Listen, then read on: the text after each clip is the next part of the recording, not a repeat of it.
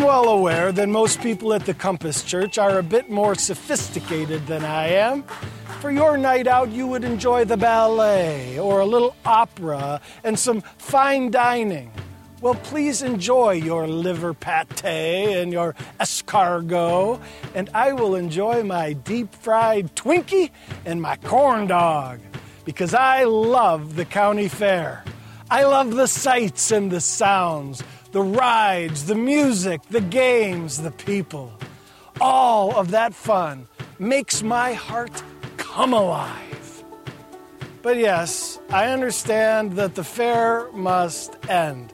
We all got to leave eventually, and it's usually walking back to the car when reality hits you. You realize that you spent way too much money, and you ate way too much food, and you've spun around on too many of those rides, and your kids are out way too late. And as reality hits, it's amazing how that joy is out the window. While you were in the fair, filled with happiness back in real life, it's gone. Makes you wonder is there a way to have joy that doesn't end? Is there a way to love life no matter what the circumstances? Folks, there is. God has designed life to work that way. And so we find in Philippians 4 the secret to pervading lasting joy. And so I am so excited to begin with you our new series. It's entitled The Official Guide to a Joy Filled Life. Are you ready? Let's learn from the Lord how to love life every day of it.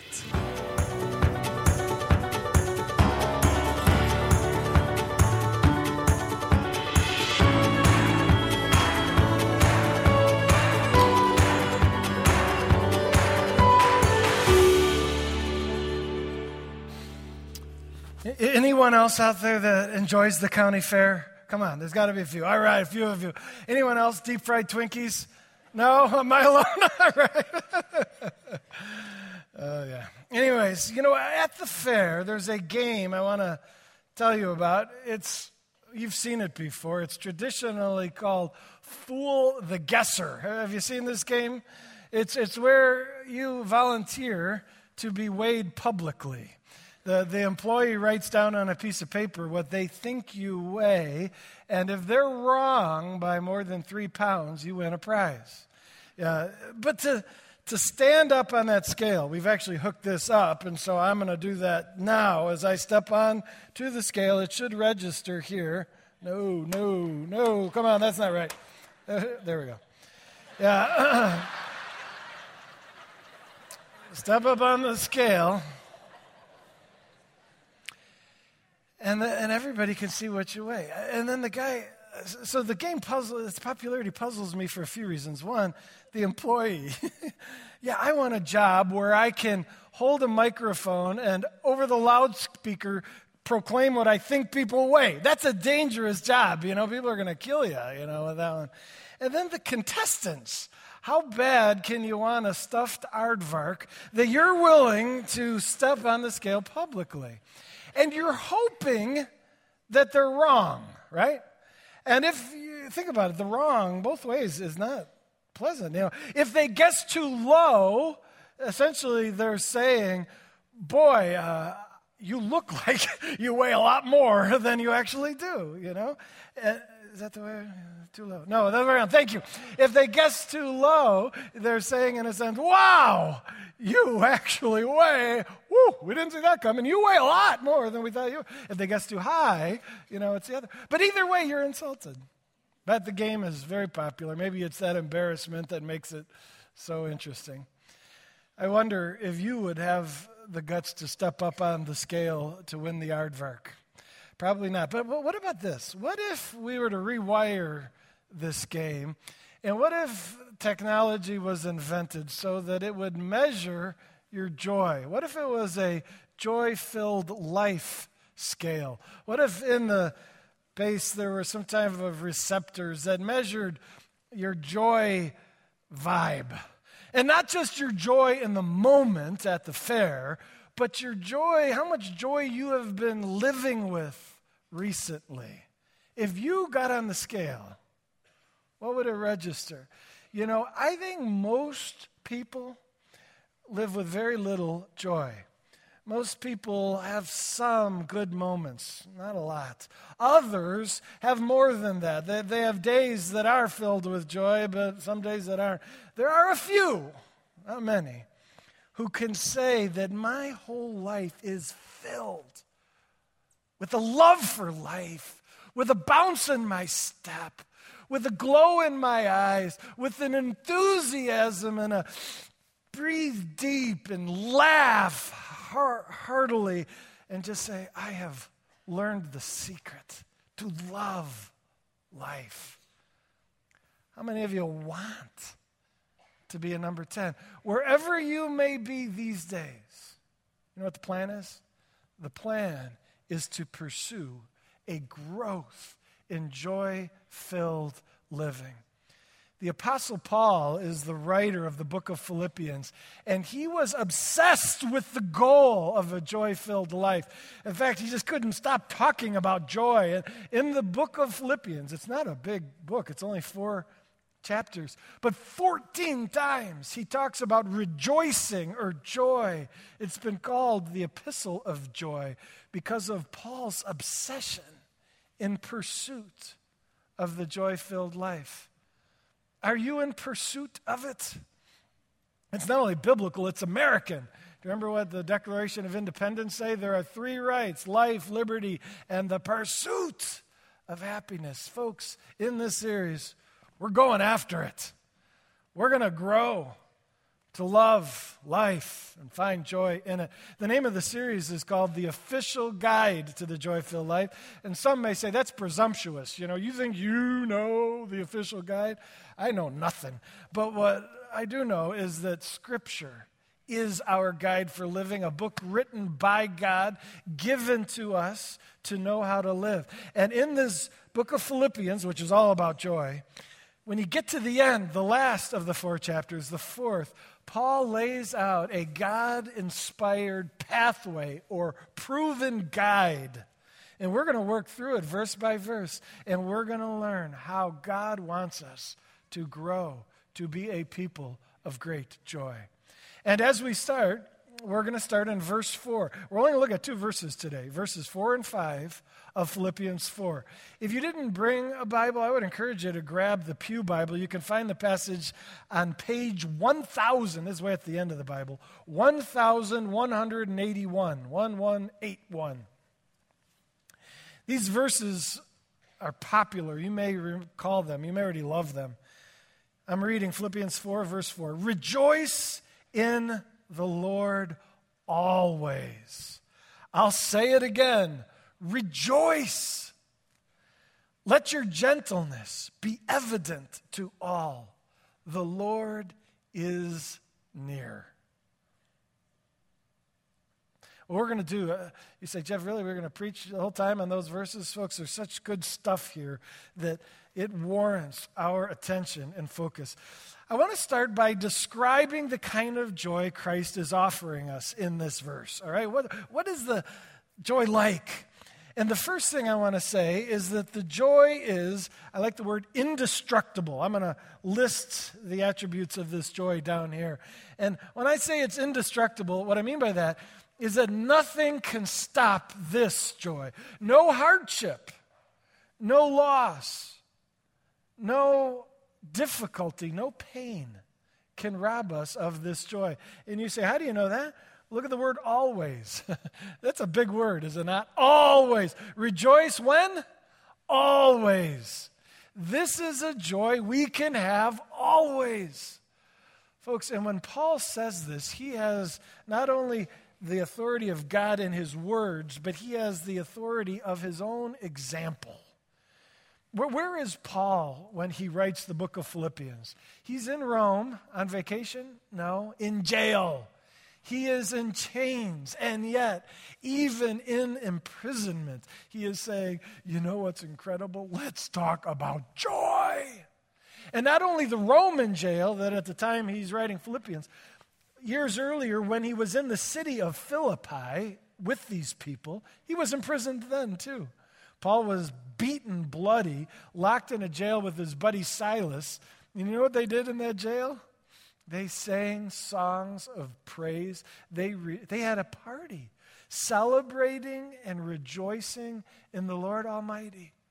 When Paul says, I'm telling you, this is a joy you can have always, you know, we're learning about a different kind of joy. Uh, it's a joy that we will have when the Bears beat the Packers today, right? and in the unlikely event that the Bears lose. This is a joy we can have even then. You say, no! Well, I want to make comment on this indestructible nature of joy because some of you may be thinking to yourself, Jeff, what if your spouse dies? What, what about grief? Isn't there a place for grief? I mean, we're supposed to be grinning all the time. And, and here's what I would uh, tell you that the Bible says grief is real and right.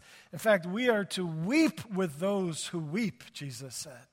And so, biblical, spirit led sorrow is a very, very good thing. But from what I understand of Scripture and what I've even heard from some Christians who have gone through this, at the same time of the heart wrenching grief, there is this residual hope and this residual joy that cohabitates with the grief. It's the difference that Jesus makes. Uh, those who grieve outside of the hope of Christ, it's all grief. But those who grieve with Jesus have so much sadness. And yet, the nugget of joy, even then, and that nugget grows as the Lord heals the grieving. The nugget of joy grows, and eventually the joy is robust once again. The grief will not last forever. In Christ, there is healing and a triumphant return of joy. This is an indestructible joy that can blast through even the greatest pain and loss. Let's move to the next description. Not only is it indestructible joy, it's also possible. And you're, what do you mean by possible? Well, I'd like to point to the second sentence. Paul says, I'll say it again, you know, emphasis here. Rejoice! And you need to know that both times when Paul says rejoice, the verb tense of the Greek verb there is imperative. And imperative simply means it's a command. In other words, Paul, with the authority of God, is commanding all believers you must have joy. This is not an idea to consider, but a command to obey. And the first implication I'd point to is one that may be a little troubling for you, and that is that if you don't do this, you're in sin. Sin is disobeying God. Not growing in joy is disobedience to the instruction and guidance of Christ, as revealed in this verse and others. And so, one thing we know is God saying, I'm not telling you to consider this, I'm telling you, do it. Be a people of increasing joy. Now, the second thing about this being an imperative is this God would not command something that we couldn't do. Does that make sense? God would never ask us to do something if in His strength we couldn't do it. And that's the case here. The mere fact that He's saying to all people, everybody, listen to me. If you know Jesus, go for joy, rejoice. That speaks to us of the possibility of this. There may be some who have lost hope. There may be some of you who have said, you know, I'm never going to be a joyful person. I know there are some. I'm not going to grow in this. That's a lie from the pit of hell. You say, Jeff, there are personality types. There are those who have a genetic disposition to be real sunshiny, happy people. and They annoy you probably. And there are, there are people like you who, you know, they're, you're a little more melancholy disposition.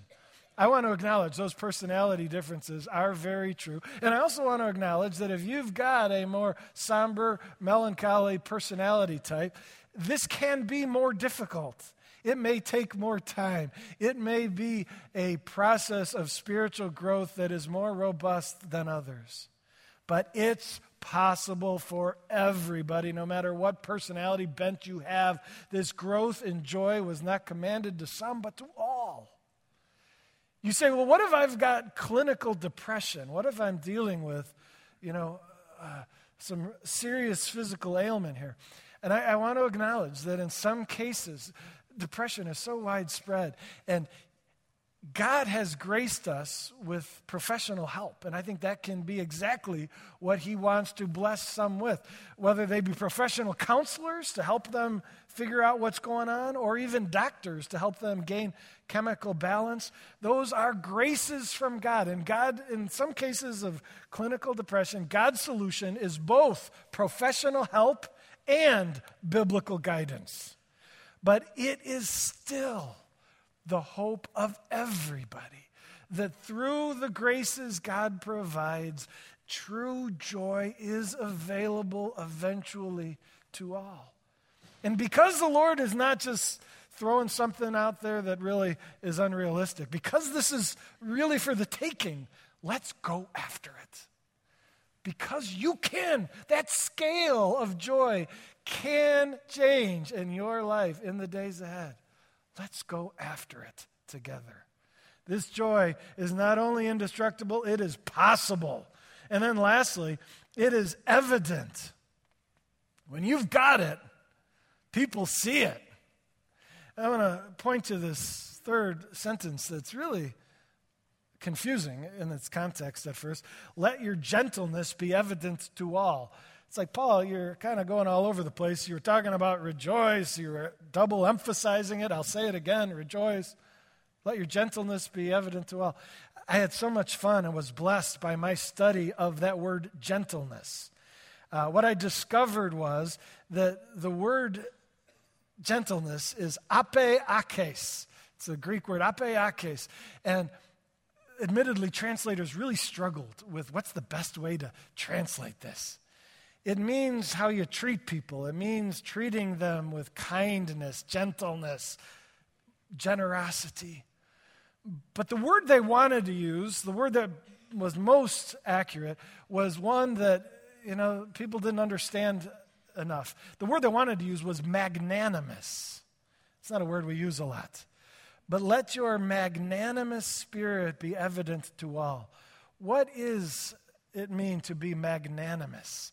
That is somebody who is so enthusiastic about life, so high hearted, that their fullness spills over in their treatment of others.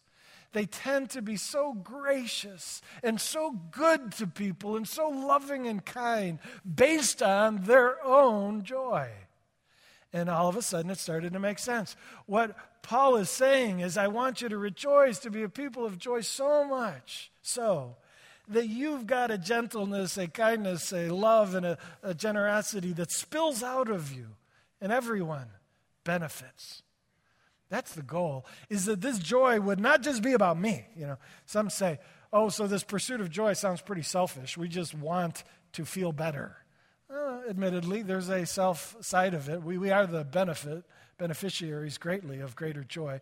But also, when we've got more joy, it is evident to those around us, and they benefit by our better. When you're down, you tend to treat people less lovingly. When you're filled with joy, it's easier and more natural to be kind and loving to others. And God says, I want this joy to fill your life so that it is evident to everybody. And there's a, you know, the word magnanimous.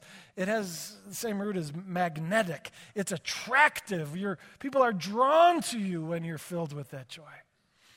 I, I have a friend of mine who just moved to Wheaton uh, and joined the Compass Church. And to be reunited with this friend on a daily basis has just been an unbelievable joy to me. And it dawned on me the reason is one of the reasons it's his joy. This friend has got a joy and an enthusiasm in life that is magnanimous. I like being around him because he treats me with a love and a kindness, and I am blessed by his vibe if you know what I mean. And that's how I want to be. I want to be a man who's so filled with joy that my kids benefit and my wife benefits and you all benefit as I live a full life in Jesus. This joy, indestructible, possible, and it's evident. And the big question is how do you get it? Well, we're going to learn about how to get it but the first and basic principle that we must focus on, that each week is going to be about how do you get it. But we have to start with this you get it in the Lord. Remember, let's go back to that first sentence rejoice in the Lord always. The key to understanding this supernatural type of joy is recognizing that it differs from circumstantial joy. This is the kind of joy that you find not in the new house or that romance or that vacation or that job. This is a joy you find in your relationship with the Lord Jesus Christ. This reason Jesus can say, I'm calling you to this joy. In fact, I'm commanding you to this joy. The reason he can command it is he supplies it. He says, In me you will find this joy. Folks, this phrase, in the Lord, is something very common in Scripture. We are told that when we get saved, when we're reconciled to God through what Christ did on the cross, we are in Christ. There is this connection that we have in Him. And when we're connected in Him, oh my, things change. His righteousness becomes our righteousness. You say, what does that mean? It means we're forgiven. That those sins, that guilt, that shame that we are so disgusted by as we look into our past, it's gone. the forgiveness in Jesus is remarkable as he washes it away.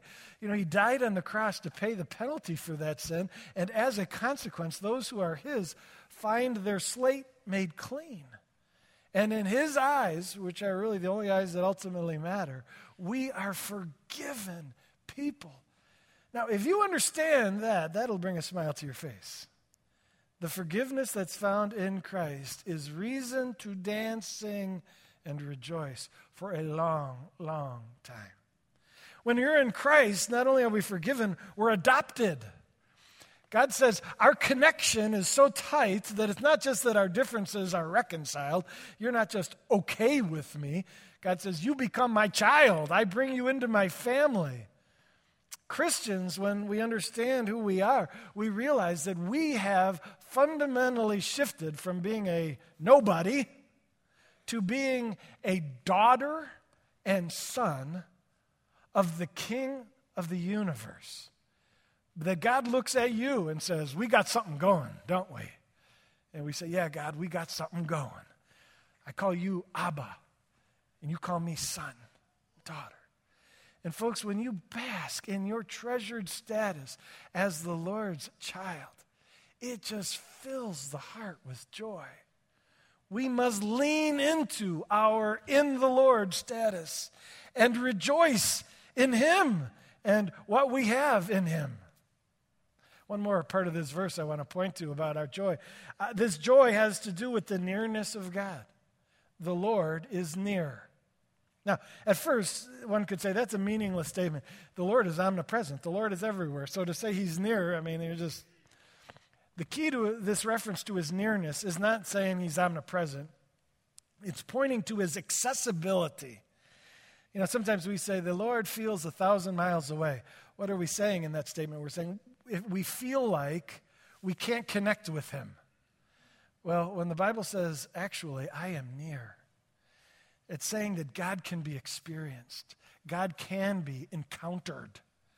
And that experience of the nearness of God is central to this joy.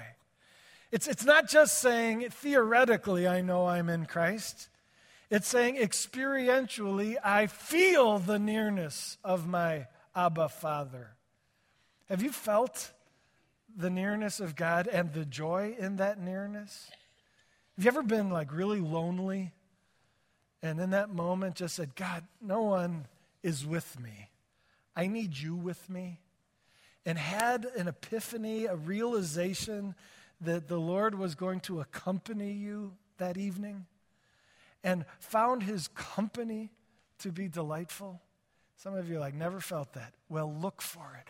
Pray for it. Press in pursuit of it. Because the, the, the, the fellowship of God, the, the sharing of an evening, of an hour, of 10 minutes with the Lord is sweet beyond description.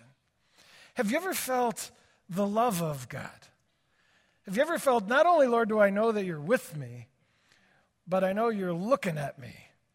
And I know you got that look in your eye. I know you got that grin on your face. I know, as the Bible says, your face is shining on me right now. Lord, why you are like all goo goo about me, I have no idea, but I'll take it. I love it. Those who connect with the love of God shining on them find a joy the world does not know. Have you ever felt the nearness of God expressed in His voice, the whisper of God? You say, oh man, now you're getting weird. You, you people are like hearing voices. Yep. Every once in a while, there is this sense that a thought is on my mind, and I'm like, Lord, did I come up with that thought, or did you place that thought in my mind? And the more you think about it, the more convinced you get. You know, I think you may have given me that thought. You did give me that thought, didn't you? God, you want me to be reminded of this. And then you remind it again, and uh, He puts another thought on your mind, another thought. And the next thing you know, you're growing in your capacity to recognize the voice of God. And when you realize God is speaking to me, the King of the universe is taking the time to articulate words of instruction or encouragement or inspiration to me. There is a joy in that like none other. Folks, this experience of the nearness, the activity of God is absolutely wonderful the truth of these passages is that this remarkable joy is available for the taking, but it is found in relationship and experience with the Lord. And my experience has been that the greatest joy in the world is that joy and the friendship with God. Just, just this morning, I was, I'll confess, at McDonald's having a, a sausage burrito. Price went up 19 cents, by the way, really bugged me. As I left McDonald's, I paused in the parking lot and looked at the beauty of the sunrise. It was just a glorious morning, the air a little crisp. And like a strange person, I stood for a moment in the parking lot. And I just said, God, boy, I feel your reality this morning. I sense the anticipation of what you want to do at the Compass Church today. I love doing life with you, God. I love doing life with you. The thought of doing it without you makes me sick. Thank you. And, and I was filled with joy in that moment. Joy in the burrito, some. Joy mostly in God. Folks, the greatest joy, the supernatural joy, is found in the prioritization and pursuit of deep friendship with the God of the universe. My wife and I learned that in a very profound way, of all times, on our honeymoon. Jen and I were married 22 years ago, and as our wedding approached, my dad asked me, so, son, what are your plans for the honeymoon? You know, and I'm like, Dad, uh, I was a youth pastor at the time, so I was making peanuts. I didn't have any money. And I said, I hear that uh, Detroit's real nice this time of the year, you know, so maybe. I... And he said, Your mother and I have been talking, and we know you guys are broke, and so we'd like to give you a wedding present of a hotel stay in Hawaii. that beats Detroit. Yes, let's do that. And uh, my dad got us uh, a place at the Hyatt in Maui. I want to show you a picture of the restaurant that Jen and I dined at. Look at this setting. I mean, sunset over the palm trees, water. I mean, it was, it was it was so beautiful. It was the most luxurious hotel I had ever seen in my whole life. And then I had never been to Hawaii. The beaches of Hawaii, if you've ever been there, I mean, it is beauty beyond what one can imagine. Jen and I, on the fourth day of our honeymoon, had a very awkward conversation. My wife asked me, How are you doing? Good. Why? She said, No, no, no. How are you doing, really? And I said, Okay, you ask. I go, Jen, I don't know why I'm not more happy. I said to her, Everything is picture perfect. I have the most beautiful, wonderful wife in the world. I am at the most luxurious hotel I've ever seen in my life.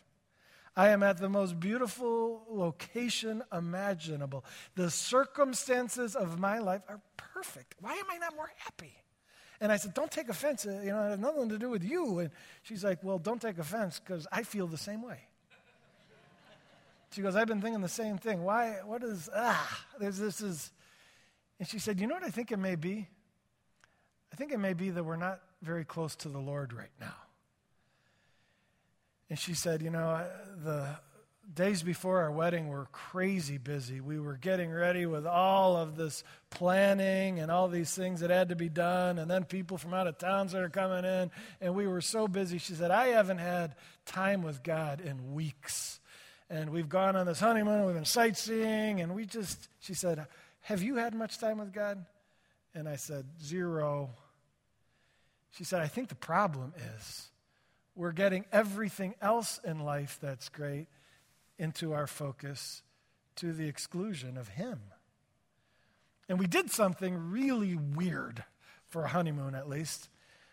Jen and I decided that she would take her Bible and start walking that way on the beach, and I would take my Bible and start walking the other way, and we'd give each other an hour alone with God. And as I did that, the clarity started to return to my soul's eyes once again. As I turned to God and said, Oh my Lord, I have neglected you, ignored you for the last month. I repent. Here you have graced me and given me so many good things. And how did I respond? By forgetting you? What's up with that? And as I spoke with him and as I heard from him through his word, the return of the familiar yet forgotten experience of his companionship was brought back to me. And the sound of his voice was like a song to my soul. And the shine of his love and the celebration of what he has made. I was still rejoicing in the glory of the place, but now giving praise to the artist and not the art and I said, God, I'm sorry. You are my greatest love. Jen is my second. And I said, I will never make this mistake again. You have taught. Jen and I walked away, and we, the greatest part of our honeymoon was the realization of that lesson that our joy is found in Christ and not the things of this world. As she walked back to me on the beach, I saw that look in her eye that I had not seen in a while. I saw that glow on her face of a heart that's full because of her connection to her Maker. And uh, I know it to be true, not just because the Word says it, I know it to be true from my own experience. The best this world has to offer falls short of the Lord Himself. Your soul longs for joy. I know it. Mine does too. And the joy our heart craves is found in friendship with God and nowhere else. Do you believe that? If you believe that, in some cases, why are we still buying the lie that if I only had that, if I only lost 20 pounds, if I only went on that vacation, if I only had that job, if my house were fixed, or, that's not where the answer is. The answer is in the one who made us. And he made us to find the answer in him. And so it dawns on me that there may be some, maybe you're a visitor, you've only been coming to the Compass Church for a while, or maybe a long time, but you've never crossed the line into a relationship with God.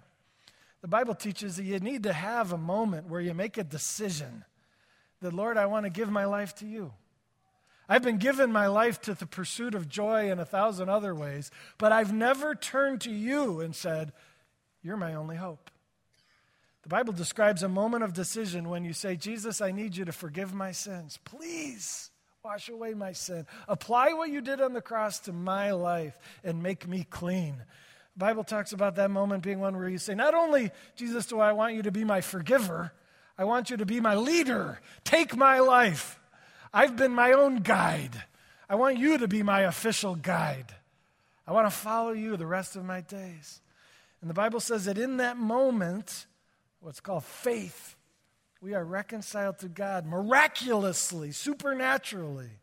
And I'd like to provide opportunity for that moment right now. I'm going to close in prayer. And I would invite you to have your moment of reconciliation with God through prayer. You don't need to pray out loud, you can pray silently as I pray. And lest you not realize that I will remind you that God is listening to your silent cry of your heart with an interest that would be stunning if you saw it. But there is nothing God longs for more than people to turn from their empty pursuits and come to Him. Want to come to Him? Let's pray. God, we have chased fulfillment and joy in a thousand ways, and they have proved to be fleeting and temporary moments. We want, Lord, so bad to find that joy indestructible to find that joy that permeates the life and is evident to all. And God, I think it may be in you. And so we are looking to you right now. Jesus, take our empty, broken lives. Please take us, wash us clean, and lead us forward. Adopt us into your family and whisper of our new acceptance in the Father's eyes. This is our moment. We're crying out to you. Let us come home, back to the one we were made for, the only true source of joy. In Jesus' name we pray.